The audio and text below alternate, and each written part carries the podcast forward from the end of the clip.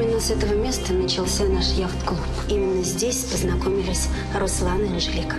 Это была идеальная пара. Она погибла два года назад, а Руслан страдает и винит себя в ее гибели. Я пропадаю один. А одному мне просто не выжить.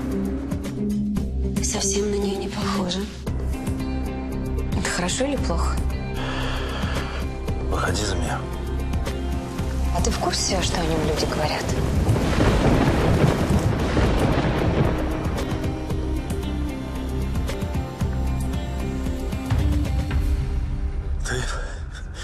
Умерла.